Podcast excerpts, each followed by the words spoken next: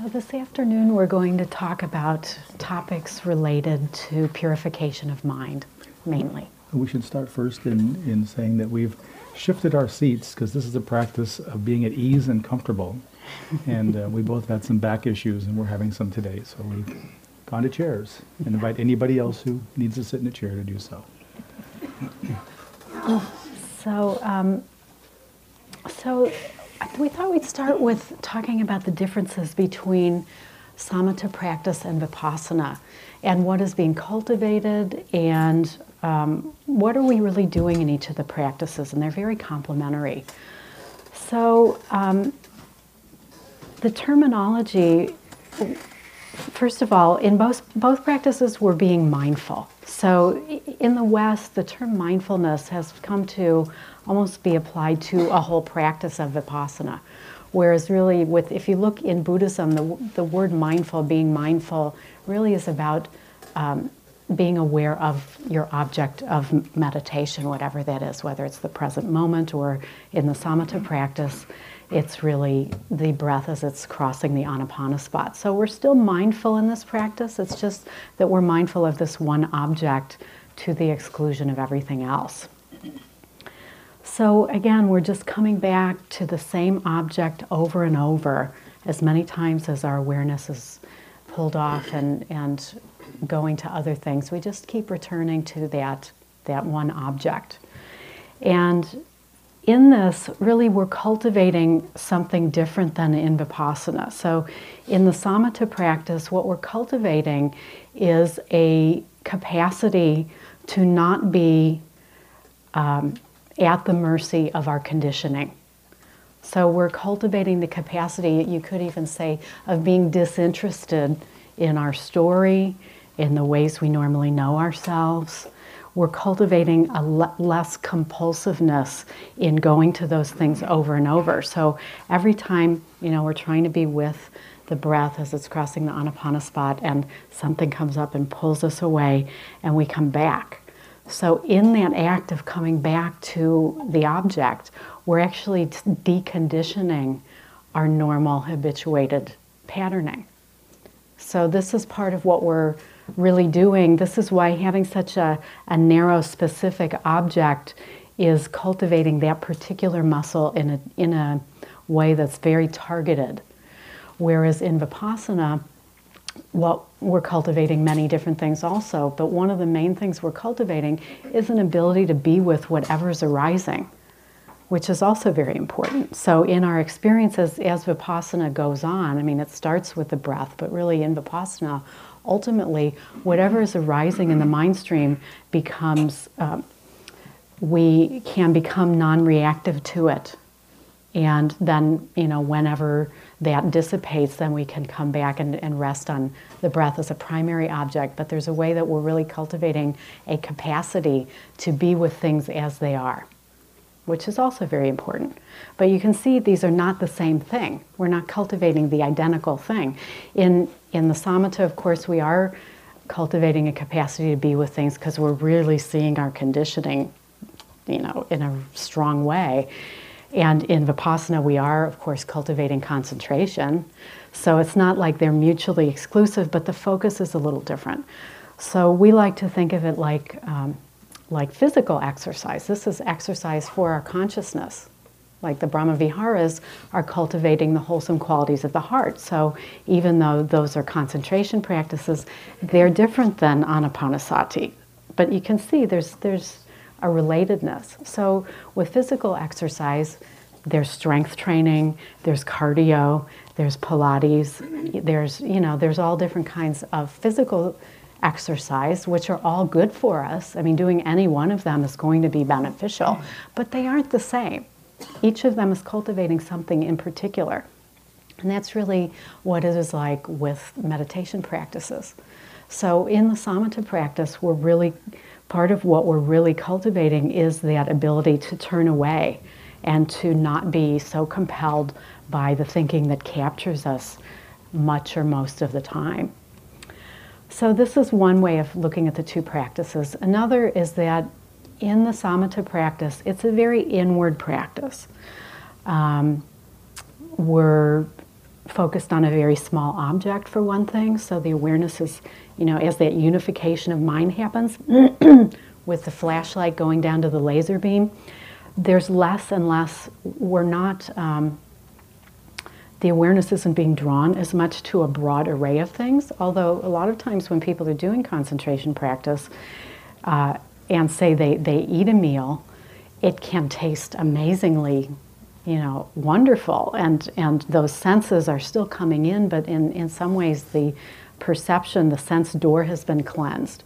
But we're not necessarily turning towards those things in the same way we might be with Vipassana.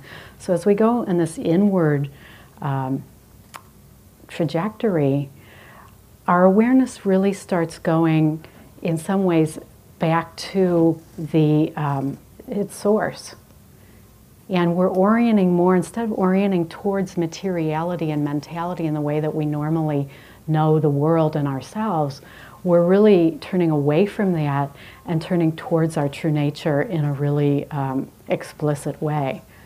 So every time we're doing that, there's, there's a whole chain of things. We won't get into this today because we just don't, it's not really appropriate for a day long, but um, if you look at the progress of consciousness as it experiences the various levels of the jhanas, all the way through.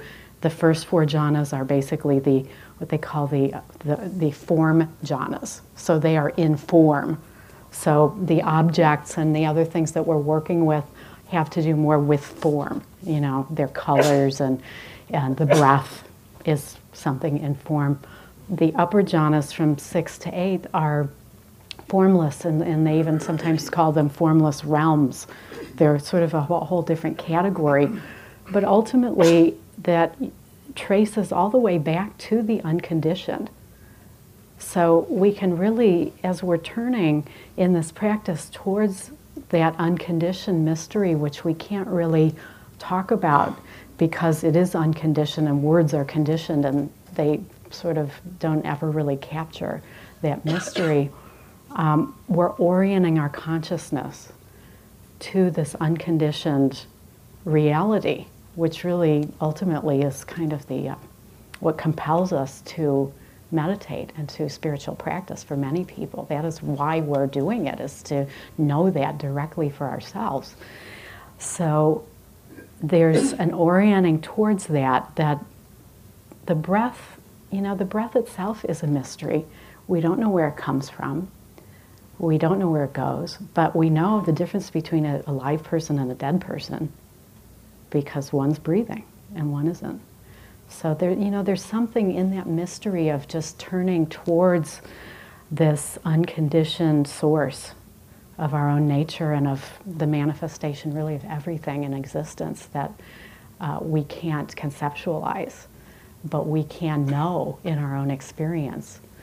Um, that the samatha practice in particular is really orienting us towards is to turn away from how we normally know ourselves and the world and turning towards that uh, source of everything.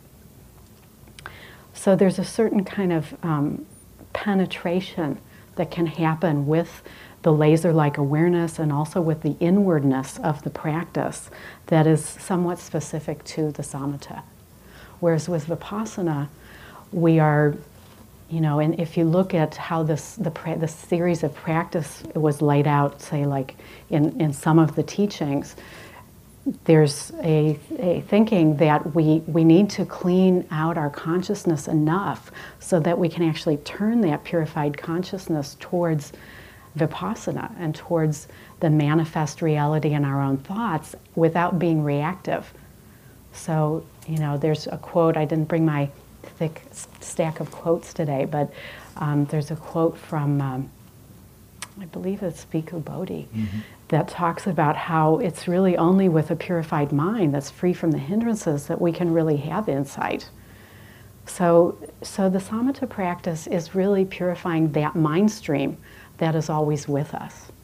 It's really taking, um, through this returning, we're deconditioning our um, compulsion towards our thinking patterns and kind of purifying some of that out of the system so that when we then want to use that mind stream for other things, it's available. And, and also just having that direct experience of the purified mind is extremely healing.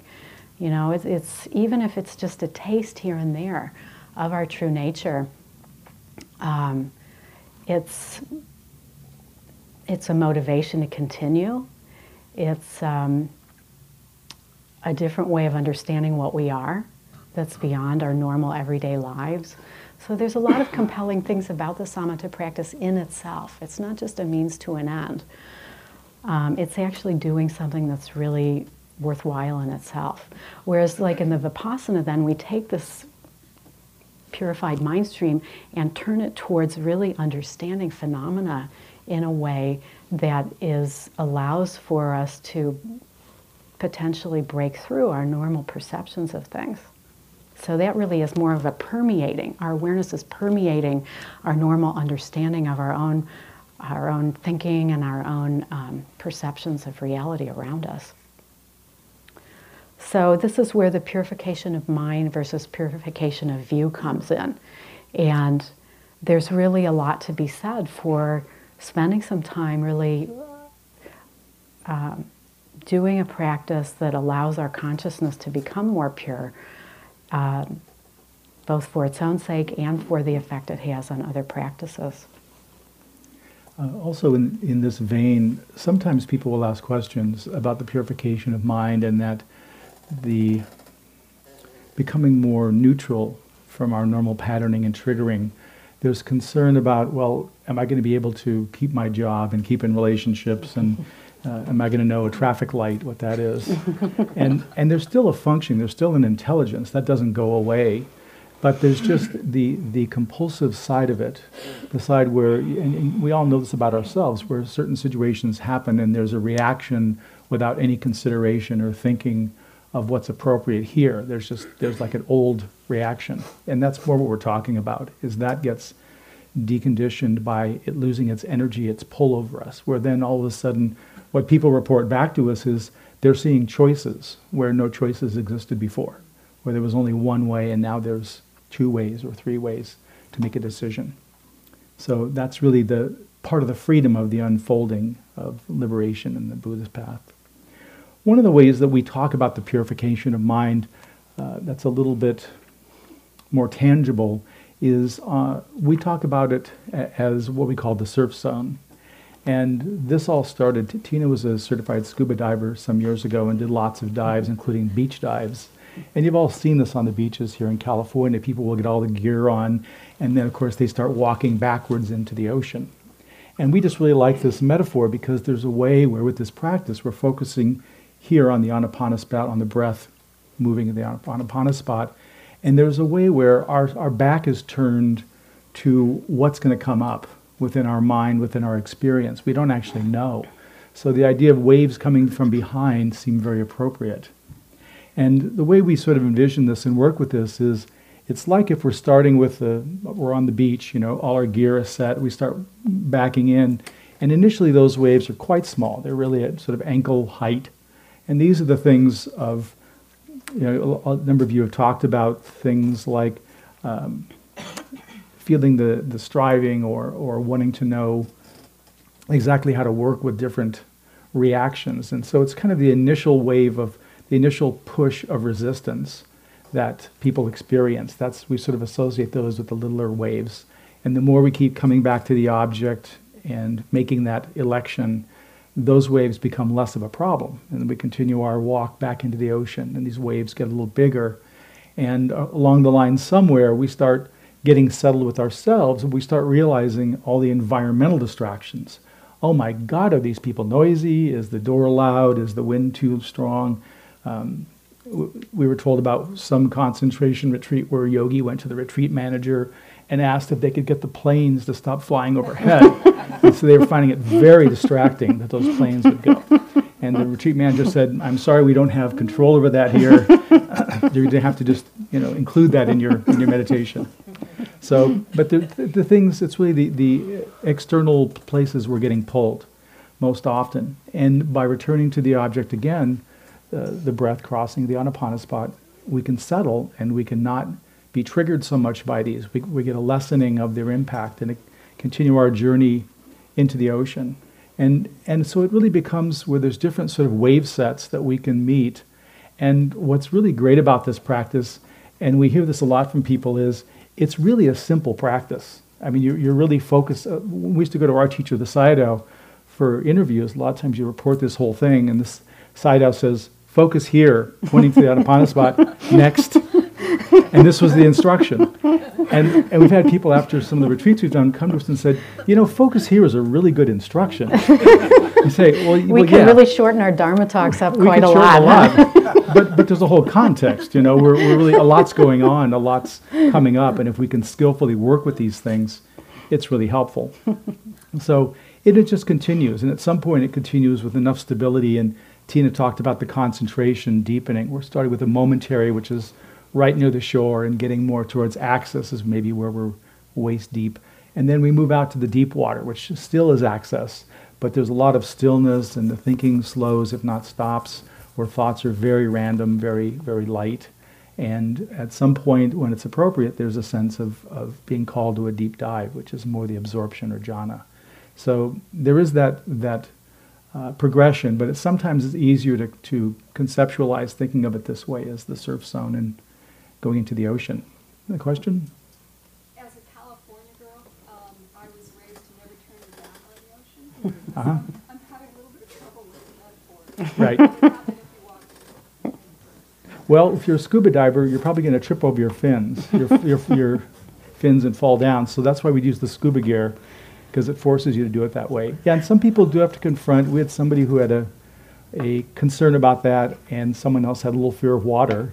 So we suggested they work on another metaphor that worked for them. But, but, but there is a certain amount of trust. And, and really, this is the way our practice is. We don't know what's going to come up, we never do. So there's a way that this is, this is just one metaphor for it. Um, Yeah, so this is really the, the, the whole surf zone, the idea of working with the hindrances. This is really a way of holding what's happening with the hindrances because we all know that the, you know, we sit down to meditate and the first thing that happens is we can't, we can't do it.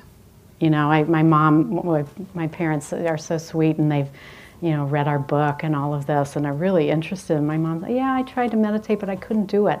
So I said to her, well, what happened? Well, I was just thinking the whole time.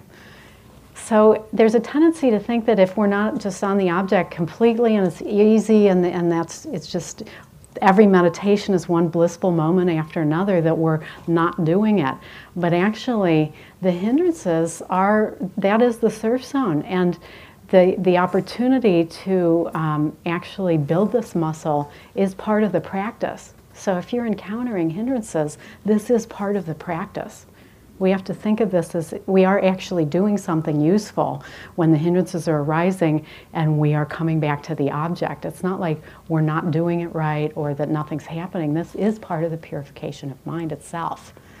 And, and there is the potential to go out into those deeper waters where there's a subsiding of that, at least temporarily, and we can experience more of our true nature directly without so much of that. Do you um, do this, it's momentary, the first one, momentary? Yeah, Yeah. momentary concentration is first. Do you do that all the time or just when you're meditating? Like when I'm walking down the road, do you, I mean, I'm, well, that's a bad one because I was meditating there, but, um, but if you're on a train platform or someplace, do you constantly focus on this? Yeah, so the question is, is it, is, can one do that where you're on the object all the time throughout life? And yes, uh, that is a possibility. If that is something that one wants to do, to have some continuity of that throughout the day is absolutely possible. Just like in Vipassana, being more in touch with your movements and what's arising in the moment and so on. So, with this, the continuity of practice in daily life, if you wanted to take that on and to try and be with the object some throughout the day, that is absolutely an option. Yeah. Go ahead.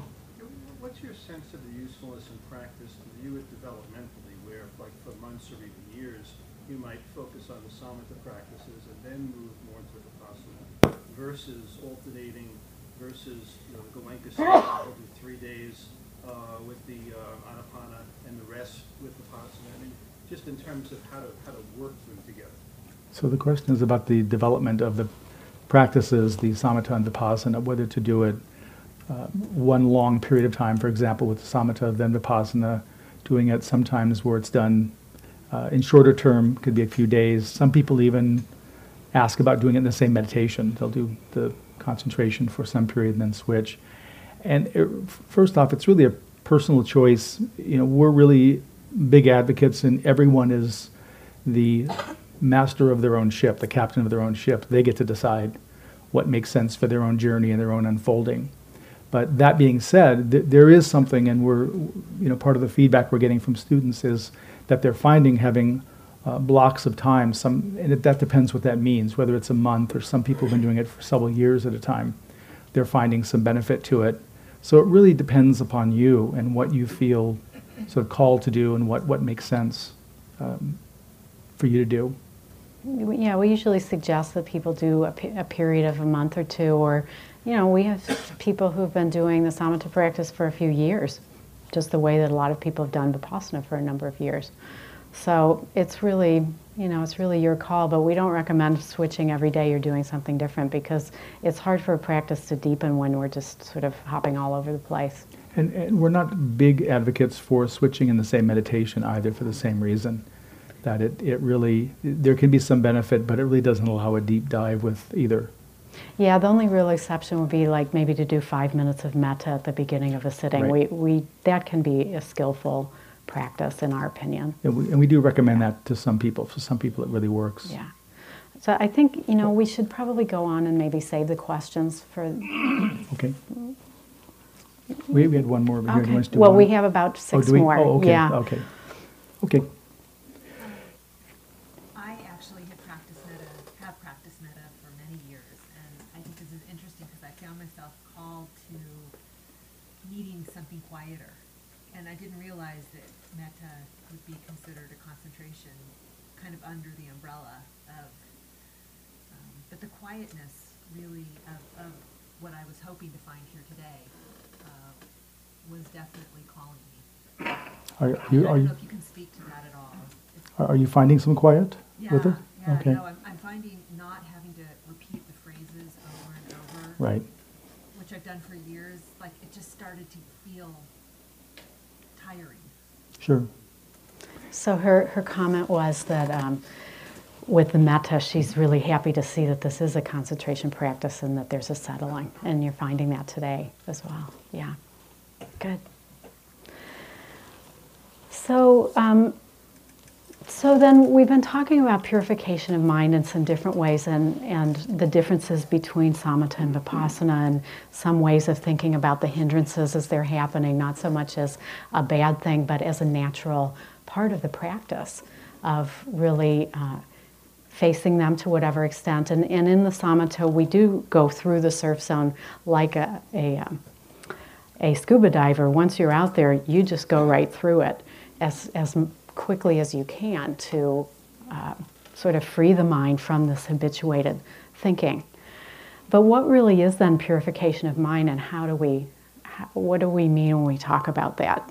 We've sort of been pointing to it, but there are some ways of thinking about it directly.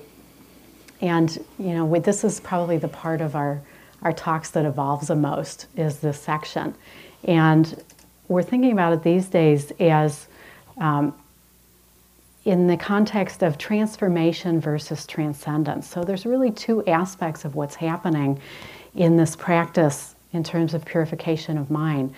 One from the side of, of the personality and working through the hindrances and the surf zone is that as we um, as we get to see our conditioning more, there's the possibility of being able to have some freedom and let go of that. It's like this hot coal that, you know, sometimes gets talked about that only when we really see it in our hand can we let go of it.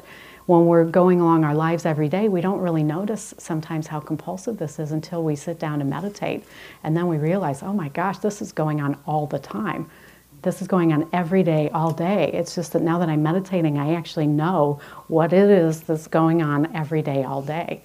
So there's, you know, this is the first noble truth really is that there's suffering.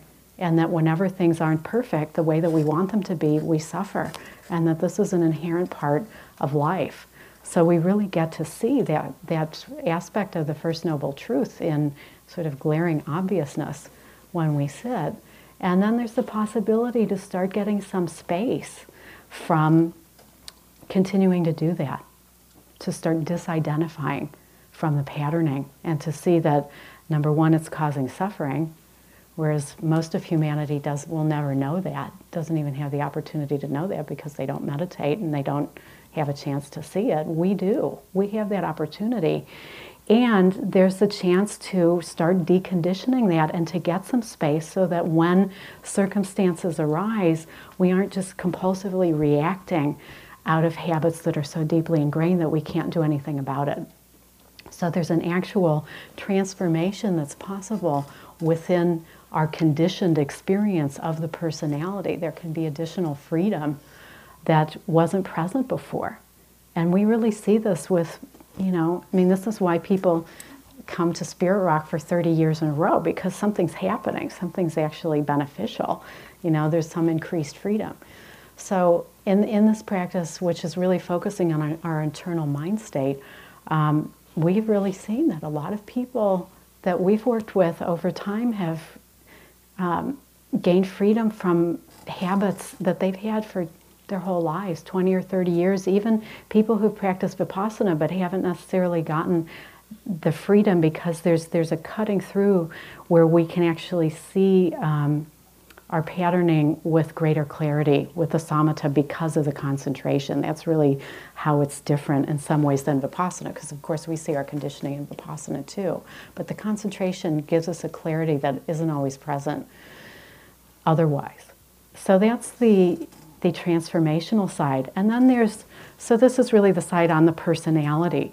And then there's the transcendent side, which is the opportunity as the hindrances start to subside.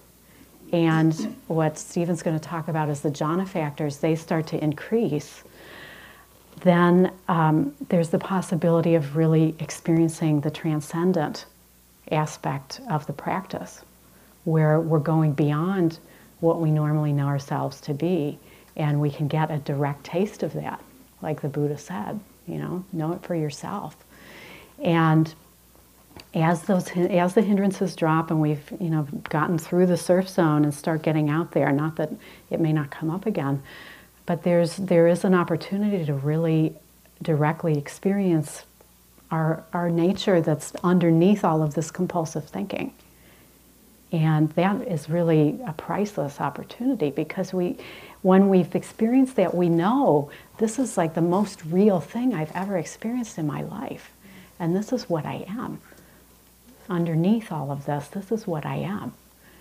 And that in itself purifies the mind stream. So these are the two different ways that it can happen. And I won't go through all the, the quotes. We, you know, we've done a lot of research on what others have to say about this, but like uh, the actual word jhana comes from a word um, jhapeti. jhapeti, which at its very basic root means to burn up.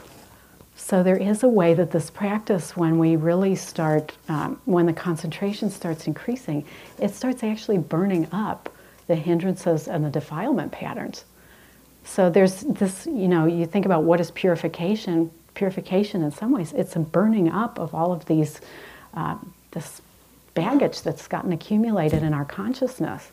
And some of that, of course, even after a really intense retreat, some of this is going to come back as the concentration wanes, but that's true of any practice. But there's some that doesn't come back. And we talk about this as like, what did you get to discard, you know, at the end of a retreat? Um, are there parts that you came in with that you don't have to leave with? And maybe new things that you've picked up that are more wholesome that can, you can leave with and become integrated into your life.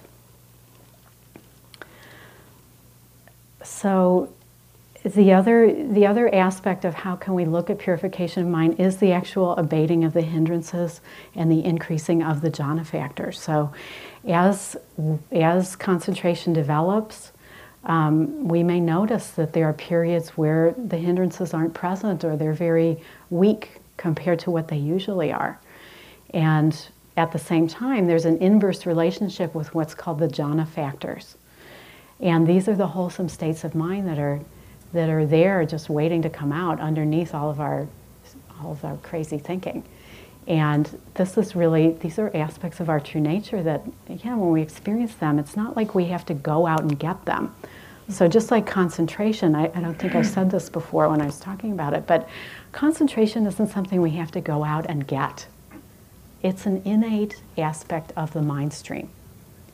So, it's just like this muscle. If I'm lifting weights, I don't have to go out and get the muscle, I just haven't used the muscle. So, it's that concentration and these other states that are inherent to our mind stream are already there.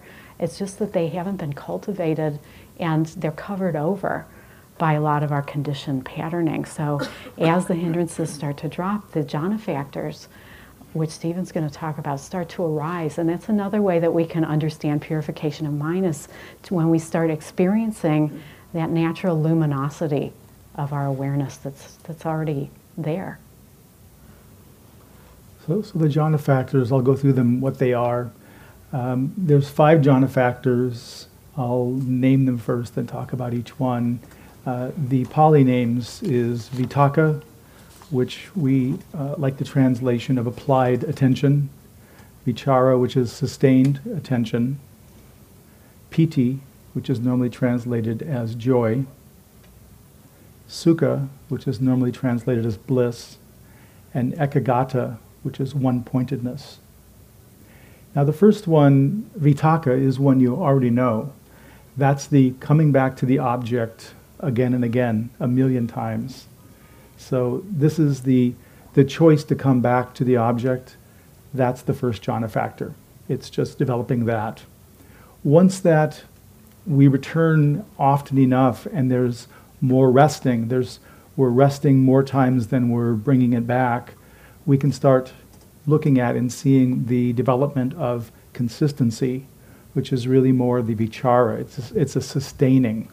So we're, we're staying with the object for periods of time, maybe short periods of time, but we, we can tell we're starting to land there more and there's a little bit of ease.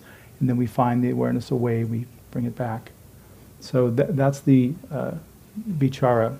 And vichara develops to where, as Tina was mentioning, there's a real clear, sustaining, staying on the object for you know minutes, uh, eventually can be hours uh, and longer. So it, it it really is a developing. It sort of is a range for for the uh, vichara. Piti again is translated normally as joy, and really there's a kind of a range there where it can be very joyful, but it, it goes up to uh, rapture is really that sort of one quality of it. And the rapture is more physical. It's more like a, a bodily felt physicalness. And most people, when they hear about rapture, they think, oh, you know, sign me up for that. I'd like that, that, that, that body stuff. And what happens is there's a way that the rapture really has a quality of purification, almost of, of energy in the body, because it really can be, for some people, it can create a lot of movement sometimes and a real, you know, kind of churning energy. And typically on retreat, if someone is experiencing this, you know, there's a little pattern they go through where they come in and, oh my goodness, I've got this piti and it's just glorious and I'm, I'm rapturous and, you know, it's just incredible. And then about a day later, they come in and they're like, when is this going to stop? I can't stand this anymore. and it's of course, too much. it's too much. And, and they're really, the system is getting purified but there's a way like anything where it's just, you know, we, we actually want the smoothness. And so for these people, there is a period of time, and that does calm down without exception. But it's like their system needs that shakedown cruise sort of experience with the piti. And usually from there on after, for them, it's, it's more in the joy range rather than the rapture. So we don't, you know, if the rapture is what someone's experiencing, that's what we work with. We don't discourage it, but it sometimes ends up being too much of a good thing or it feels that way. And then sukha is the next jhana factor. And sukha, again, translated mostly as bliss. And it's really almost a better, a better use of the term or translation to talk about happiness. It's a kind of just bubbly, effervescent. Um, it, and normally, it's the way these are piti and sukha are divided is piti is seen as a body experience, so it's really body centered, and the sukha typically is mental. It's really in the head, so it's really kind of this feeling of of effervescence. You know, if you open up a bottle of carbonated liquid in that you know, that first escape of gas and bubbles, it's sort of mm-hmm. like that mentally. So it's light and it's joyful up there, and it just feels really wonderful. And these all have, again, have sort of ranges from where there's sort of a very small sensation to where they can feel very, very intense. And over the course of the, the concentration developing from momentary to access to absorption, these will, they're not uniform. They sort of fluctuate as they do based on the person. And then eventually, as access gets deeper, they start stabilizing at a higher level. And then the fifth um, jhana factor is ekagata, which is one pointedness. And one pointedness is a little bit difficult to talk about. The, the quality, the experience of it is there's a kind of locking on. And the way that people will talk about it is being with the object, the breath crossing the anapana spot, they're locked on the object so securely that they almost feel like they couldn't unlock if they wanted to. It just has that. It, it's more than sustaining. It's just there's there's almost a quality of a snap on. It just you know really locks on, and then it's really easy to be present with the object. And that's really where the other jhana factors start deepening, because if there's really a lot less needing to return and return and return, if there's just that deep sustaining and the locked on quality, then the piti and the sukha really can increase. And this starts moving into the deeper, you know, in our surf zone, that's way out in the deep water where it's still and really quiet and uh, calm and, and such. And the progression is for the first jhana that all five of these jhana factors are present. And that's part of the awareness in the first jhana is there is awareness. It's not a zombie state. It's not a coma. There's absolutely crisp awareness. There's no thinking. There's no sense of a me, and there's complete awareness of each of these jhana factors as well. So that's part of the, the experience of that. Later, what happens when the when there's a progression through the jhanas, the each of the, each of the first jhanas begins to drop away as the, as the progression unfolds to the second, third, fourth jhana. To the point, the fourth jhana, all, what's remaining of jhana factors is the one pointedness, the ekagata, and then upekkha comes in, which is equanimity. So the quality here is you don't have the same joy and the same bliss qualities, but the equanimity has a kind of smoothness and acceptance of everything is perfect just as it is, this kind of a quality. And again, the, you have the locked on quality of the, um, of the one pointedness, the upekkha. So it, again, it's a locked on and just really a deep sense of everything is just perfect as it is. There's a great contentment. And that really is what allows the movement into um, moving into, as Tina was talking about, what they call the formless jhanas or formless realms, because those are the, the only two jhana factors that continue for the rest of the journey through the, the jhanas. So these, this is just a way to understand how these work and the qualities that they bring and, and the support they have. And as Tina was saying, this is also a way that uh, our psychology and our body and our memories and such really get purified. They get purified sometimes through the jhana factor really being present in our consciousness mm-hmm. and getting steeped in joy, getting steeped in bliss, and all the other qualities. And it's, it's also important just to note that the jhana factors aren't emotions. So we'll hear sometimes people will it's just like the word concentration, the word joy or happiness. It's a word we already use. So people may think that, wow, I had a really good sitting, I'm really joyful. And that's a jhana factor.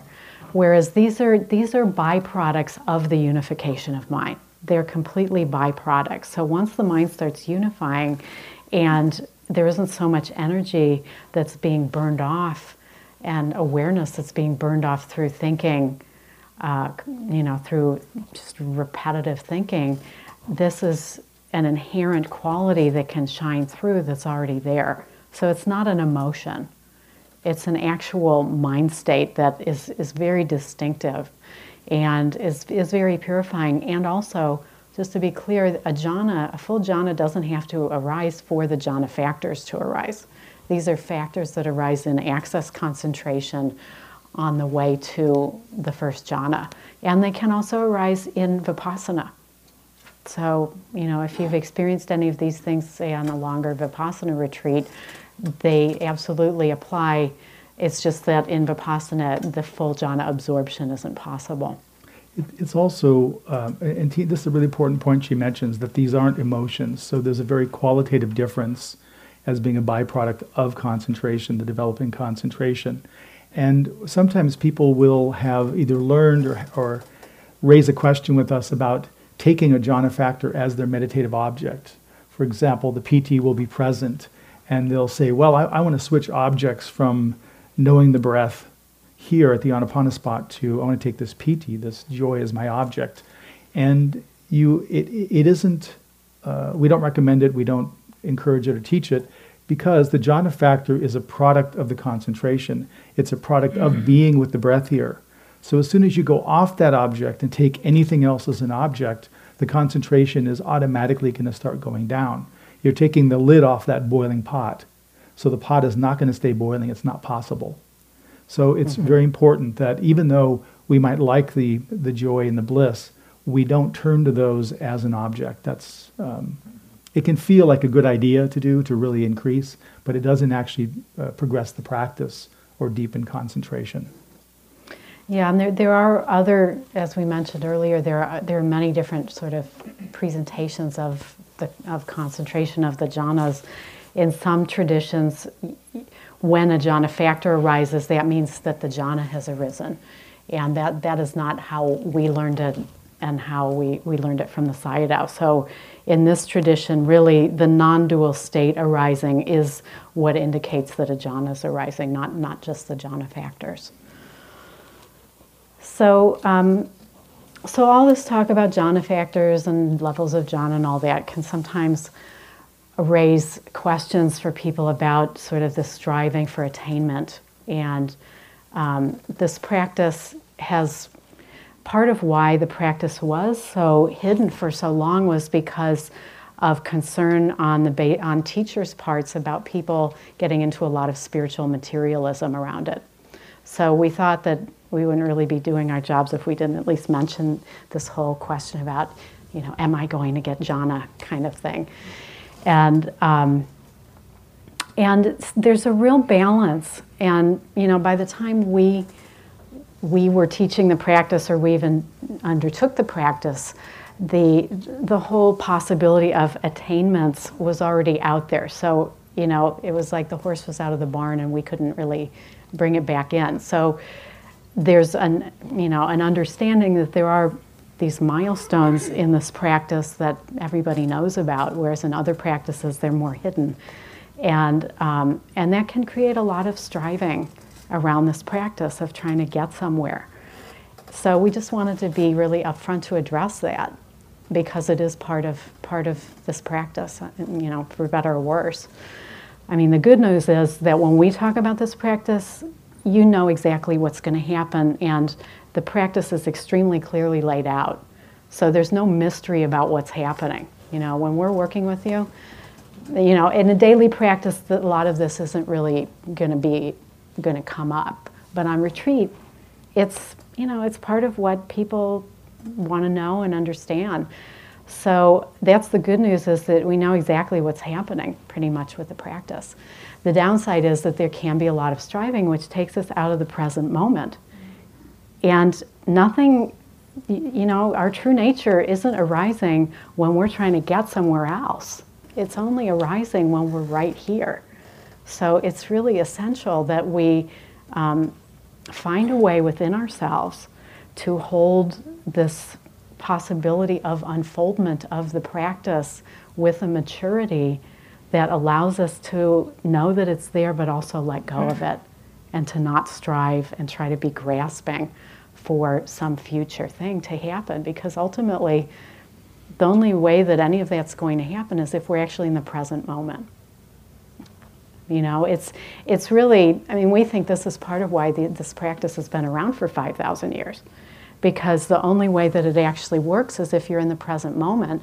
And to do that, we have to purify a lot of things like desire and aversion and delusion, Delusion. you know? Because the only way, so people sort of want something, but the wanting in itself is part of, um, if it goes into an unwholesome place, that's part of what has to be purified. So it's, it's like the practice actually works our consciousness in a beautiful way where um, it's sort of like a video game for the mind, you know, or for the consciousness, where the only way it actually unfolds is if we are actually being present with the breath. And yet there's this possibility of something happening out there that we have to deal with somehow. We have to, you know, come to a point of maturity of how do we hold that and not be toppling forward all the time into striving and trying to get something. And it also can lead to deep disappointment as well. Yeah. Because there's an idea of getting it, and then there's the, it gets down to the, that polarity of it's either success or failure. Where this is really, the purification of mind is the process. Right, and that's why, you know, in our teaching we really emphasize that because, um, like in Vipassana, nobody's really, people aren't so much focusing on the end point. There's a sense of there being benefit to the practice just in doing the practice rather than always trying to get somewhere. So the same thing is true with the samatha. So we really want to emphasize that the only it's not as though the only place of, of fruits for this practice is with the full jhana of arising. So we'd like to talk a little bit about some of um, some of the reasons why the practice wasn't taught so openly. And this is part of why, is that there was concern that um, people wouldn't be able to hold the idea of the attainments with skill and maturity. Um, so, you know, there's a number of re- reasons that aren't so good to undertake the practice.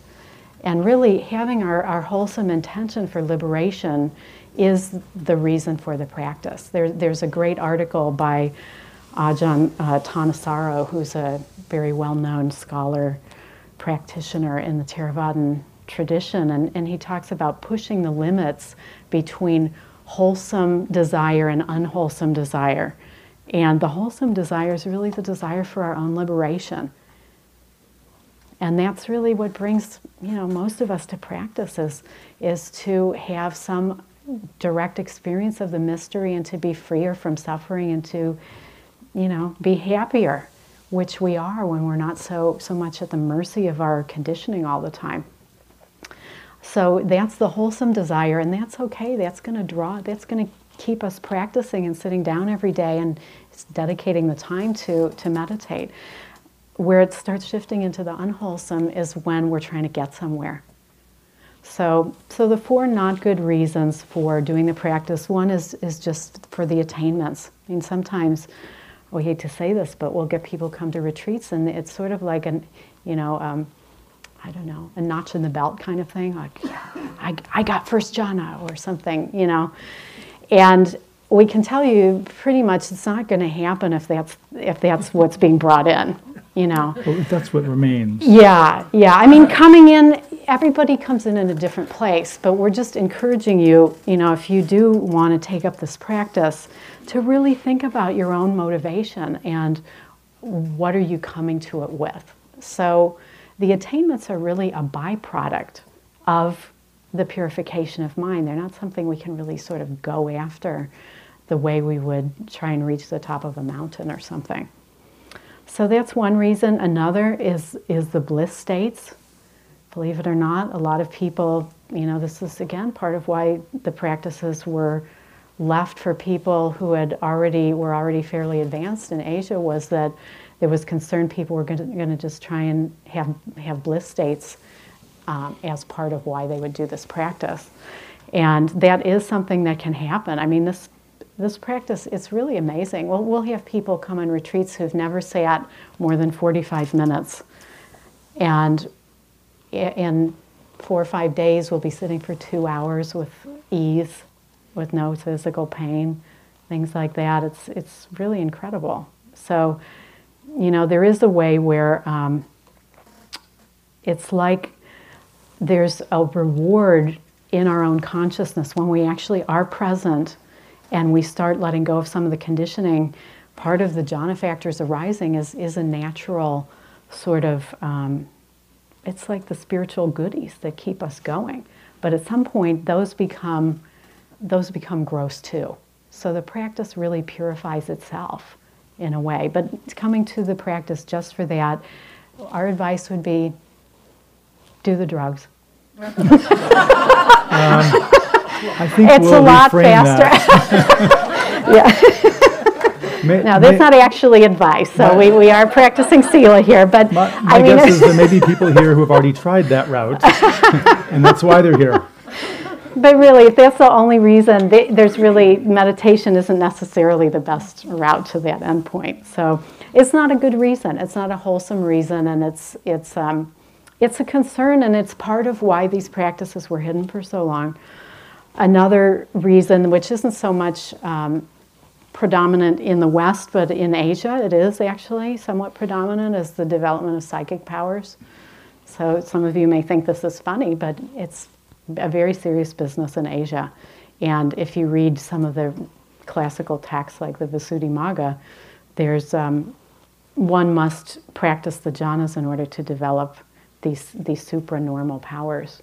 So um, there was a thought that one need a lot of maturity before the world should be subject to somebody with supernormal powers. So, you know, there was, this is part of why the practices were, were kept um, secret.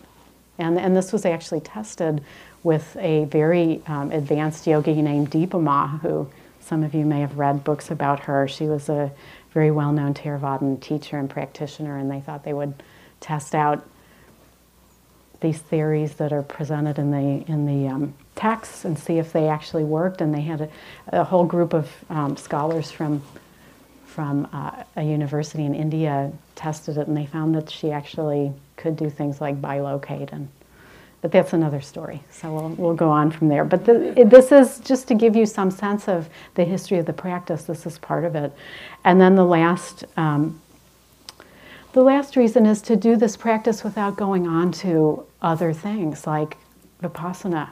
You know, this is part of the concern was that people would just stop at the samatha and not go on to the vipassana practice. So, Which we don't advocate. yeah, so really, we feel that the, the Sangha of people in, in the West and in Asia as well are mature enough to hold this practice with maturity and with skill and to know that there are attainments possible, but that really it ultimately does come down to, to focusing here and to being with our breath in the present moment and just to letting our own unfoldment happen as it does. Why don't we turn to some questions? Yeah. Go ahead. I have a question and a comment. One, your use of the word equanimity earlier on.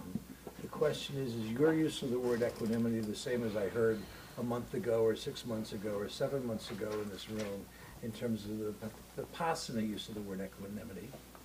That's the question. And the comment is about doing drugs. Baba Ram Dass and Richard Alpert, Richard Alpert spent thousands and millions of dollars of his father's money in search of that want of doing drugs. Right. The question, though. Mm-hmm. So the first question was, is, is the equanimity we're talking about the same? Yes. So the word equanimity is used a lot in, in Theravadan Buddhism. There's a Brahma Vihara called equanimity. You know, there's, there's different uses, applications of the term equanimity. Mm-hmm. So when we talk about it as a jhana factor, mm-hmm. it's a, in this case, it's a, it's a byproduct of the concentration that arises naturally in the mind when the unification happens. So when we're doing equanimity, say as a Brahma Vihara, we're really cultivating, it's more of a heart quality of understanding and being at peace with what's arising in the world and in our relationship. So those two descriptions, I mean, it's kind of pointing to the same thing, but they aren't identical. Okay, thank you. And the other question, I don't know if you want to, about, About the use of drugs, that was more of a comment. Yes, yes. yeah. We, we don't actually advocate it, just to No. be clear. Go ahead. Um, so what I'm hearing, and and nod if you agree, I mean, please let me know. What I'm trying is, this is sequential. This is a sequential process, and um, you're advising us not to jump around between Vipassana and the concentration. So can you, if, is that what I said? Do you agree with what I'm saying? It's Do you want to sequential, rephrase for Yeah, the, for yeah, the the- recording? back and forth? Yeah, the, the, her comment is she's asking whether we're advocating for not moving back and forth between samatha and vipassana, Yeah. right?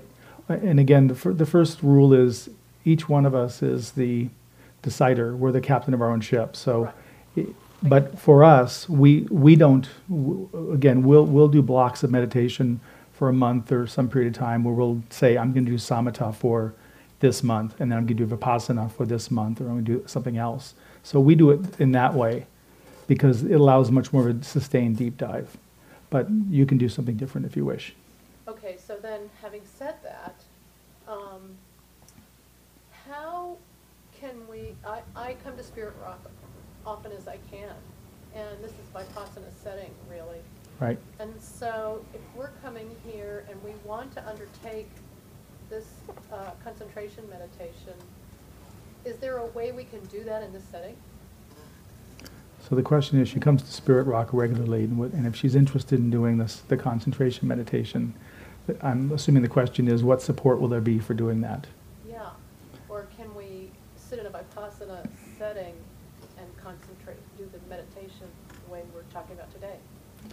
Right. Yeah, well, so can you continue to do concentration meditation if you're, if you're attending atten- events that are more Vipassana oriented? Um, it's up to you. I mean, a day longs and your home practice, of course, you can do anything you want. A lot of the teachings of Theravadan Buddhism, like, you know, I attended the New Year's retreat, so I don't know if anybody here was at that retreat, but it was a Vipassana retreat. I, I practiced Vipassana at that retreat. But the talks were about the seven factors of, of awakening, which, you know, is a wonderful, I mean, I loved it. They were great talks, and they apply equally to concentration as they do to Vipassana. They were speaking about them as they apply to, to Vipassana, but, you know, most of those teachings are just as relevant for, for Samatha as they are for Vipassana. So, I mean, you all may not know whether they're relevant or not. That's kind of the downside, but a lot of the teachings, like, you know, so much of what is taught is relevant to both. So it's not really as much as an either or as it might sound like. Um, and we've known people who will continue to go to, to things, maybe even go to a retreat and practice samatha. The problem is that, you know, the teachers, I don't know how they might feel about it. You'd want to check ahead of time and see. Um, but if you're going to day longs or you're sitting groups, you can really practice whatever you want and it's not going to be an issue. And I, I doubt that the teachers would object to that because, I mean, Spirit Rock invited us here, you know, so they, there are concentration retreats taught all the time in Spirit Rock. There's a huge support for concentration meditation within this community. So I don't think um, it, it's not as much of an either or as you might think. The, the, Yeah. the one the one downside is that unfortunately there isn't uniformity in how it's taught and how it's supported. Yeah. So you can go to different retreats on concentration and get different instructions and different interpretations. So unfortunately, Yeah. we, we don't have a national uh, or international uniformity yet on that. yeah. Go ahead. Yes, how does uh, concentration meditation relate to mindfulness and, and four foundations of mindfulness? So the question, how does concentration relate to mindfulness and the four foundations of mindfulness, the mindfulness practice? Yeah, well, mindfulness is vipassana practice. So just, yeah, so, so those are synonymous. I mean, that's what I was saying earlier that, you know, fortunately or unfortunately, vipassana within the West has become sort of the mindfulness tradition, you know. Um, so uh, the four foundation of mindfulness really apply to vipassana and not to samatha. Yeah, yeah. Go ahead. You mentioned earlier that um, metta is under the umbrella of sama- samatha. If I'm practicing metta, am I practicing samatha? Right, your practice, it's a So the- concentration So practice. the question is, I'm wondering more about is how that is metta a samatha practice? Yes, and all the things we were saying about jhana factors and everything else applies just the same to metta. Yeah, it's metta's a little different because there's a lot more going on. It's a lot busier, kind of, but um, ultimately, it's all everything applies that we've been talking about. Mhm. Over here, go ahead. So um, I'm thinking about the metaphor of the the water being in the water, and it seems like I, I don't know if this is wrong, but it seems like vipassana is, is much more on the surface, like just being present of everything happening. And so I'm thinking if you start out with vipassana, it's good practice because it's mindfulness and it can be purifying. But to actually have the deep insights, I don't know if this is what you guys were saying. You have to go deep, get concentrated, get that laser-like concentration, and then come back to vipassana. Is that what I'm hearing you say? So, so the question is about uh, the relationship of vipassana and samatha. That vipassana can support the being with things and allow us kind of, I guess, kind of settling, and then there can be a deep dive with samatha, and then coming back. Um, it's uh, I, I get your your logic on it. It's it's a little bit different than that. In that, I mean, it may be that, that you find it helpful to do vipassana to settle and then to turn to the samatha practice, concentration practice.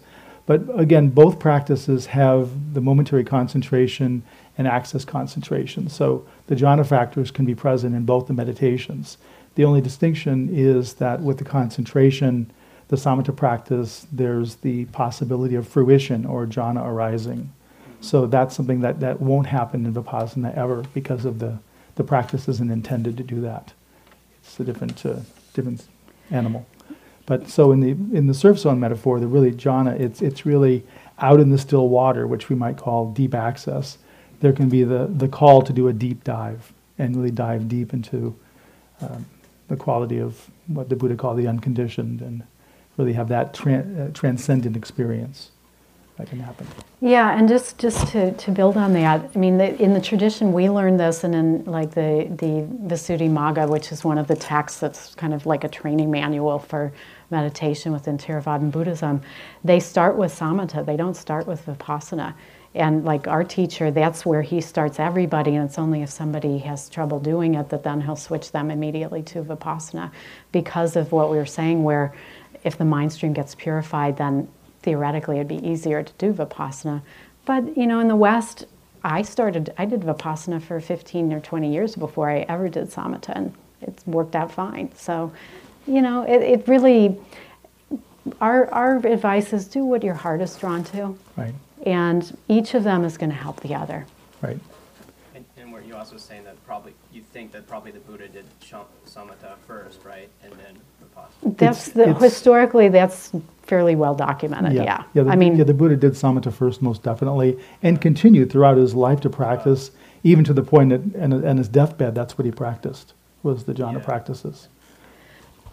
So he found it Yeah, useful. I mean, that was going back to this yogi's question when I was on the retreat. Should we do what the Buddha did? And he did, he did the samatha, the whole thing first before he really created the vipassana. Sir?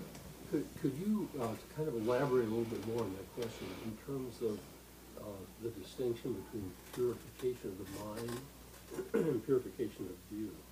What, what, what exactly is the relationship of mind to view?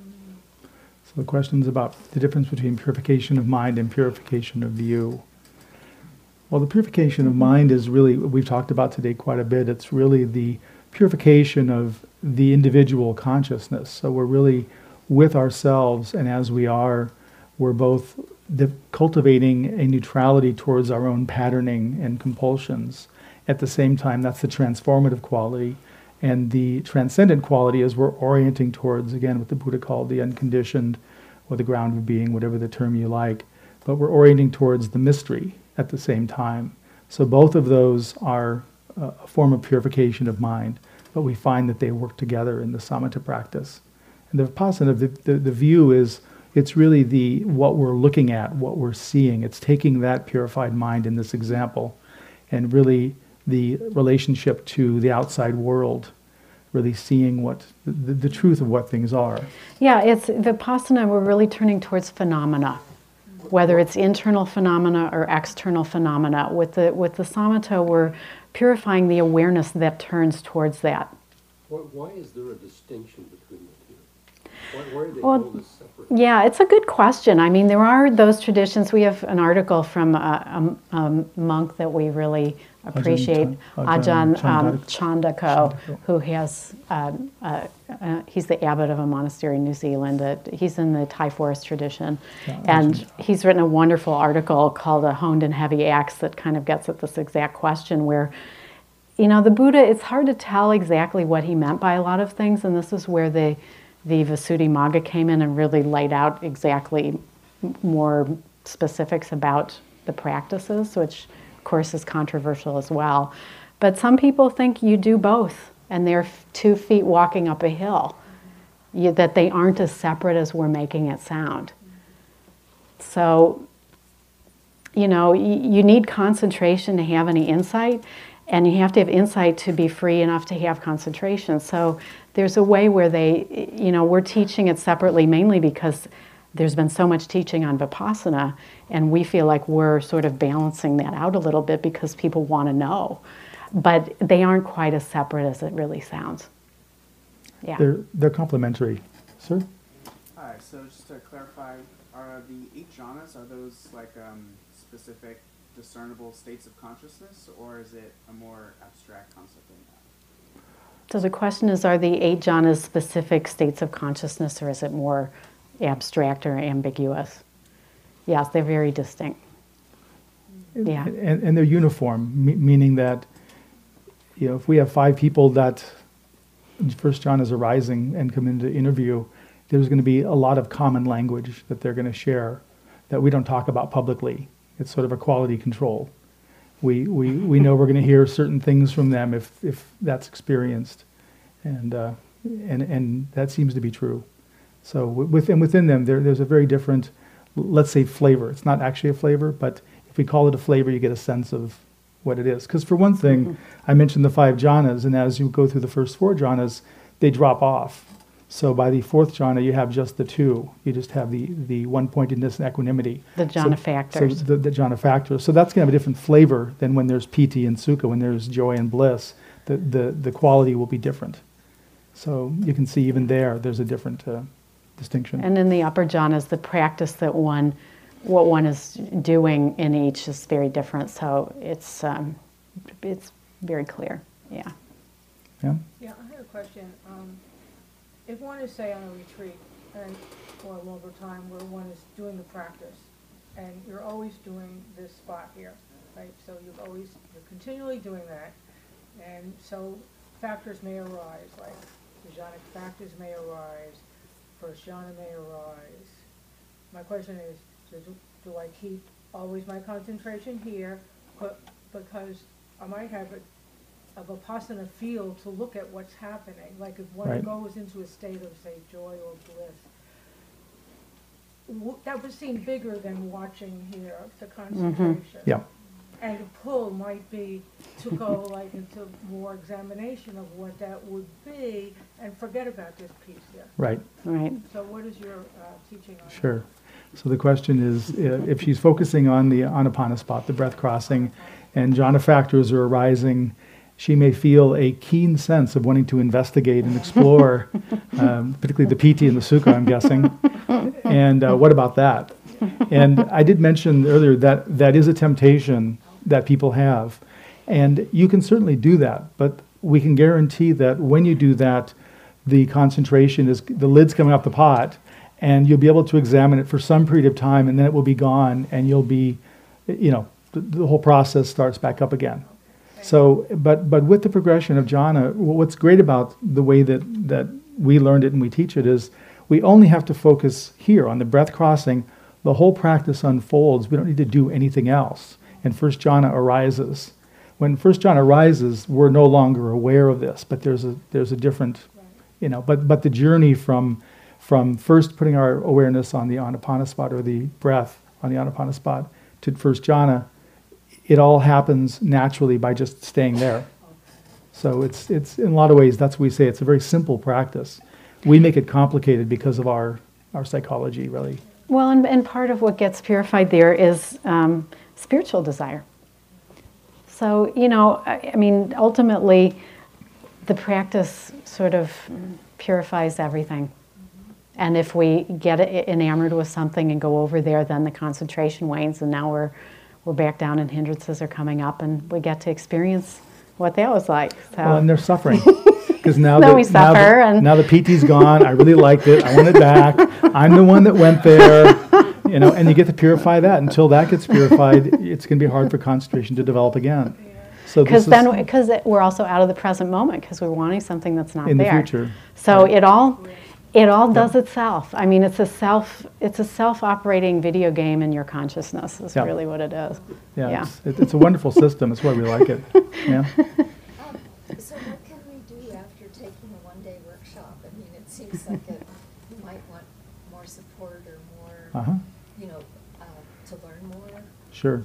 So what's what's next So the the question is, what can we do after taking a one-day workshop? Well, the, the first easy answer is you can certainly take this up as a home practice for a period of time. Mm-hmm. In terms of sustained practice, we, we do offer at least a two week retreat every year. We find Mm-hmm. the two week retreat is really necessary for a deep enough progression for people.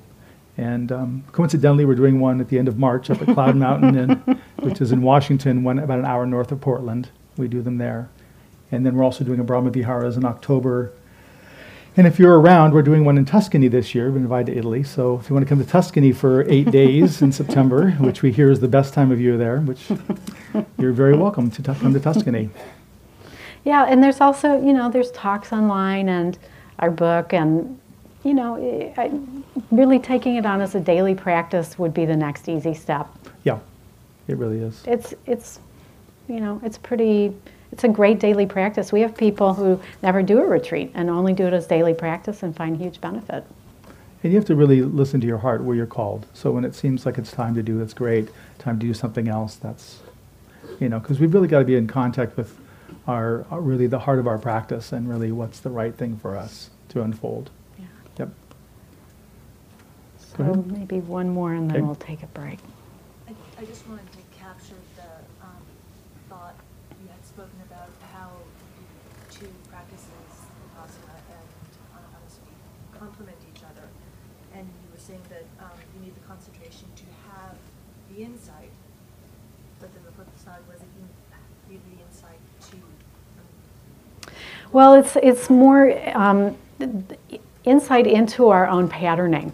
Is it's a big piece. A lot of long-term vipassana practitioners have come to our retreats and said, "Wow, I you know I have learned. I've had so much insight into my own."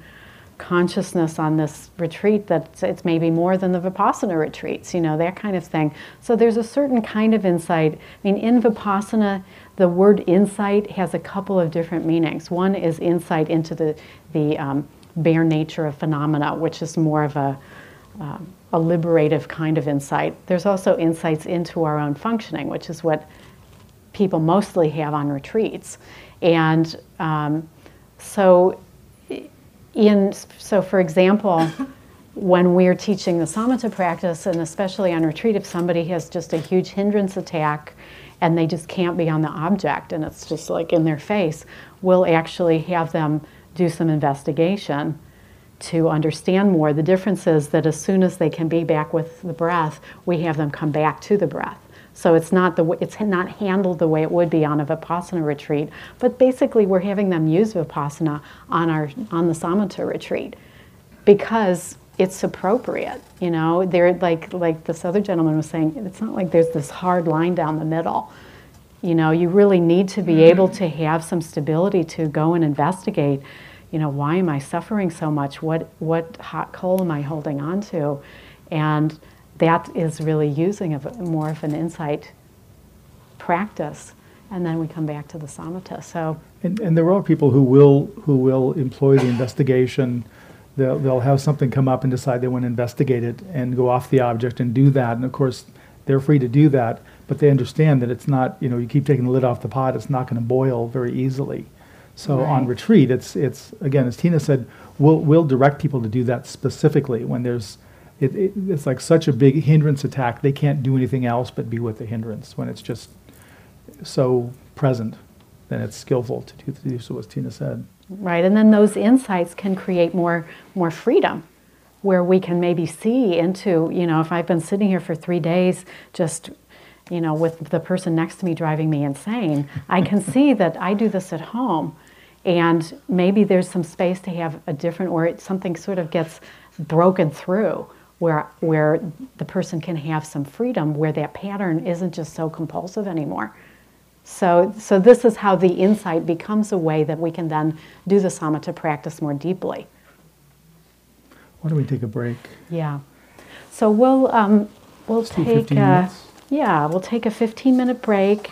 Again, we we would encourage you to maintain your silence unless you really need to speak with someone, and we'll be back at 2:50.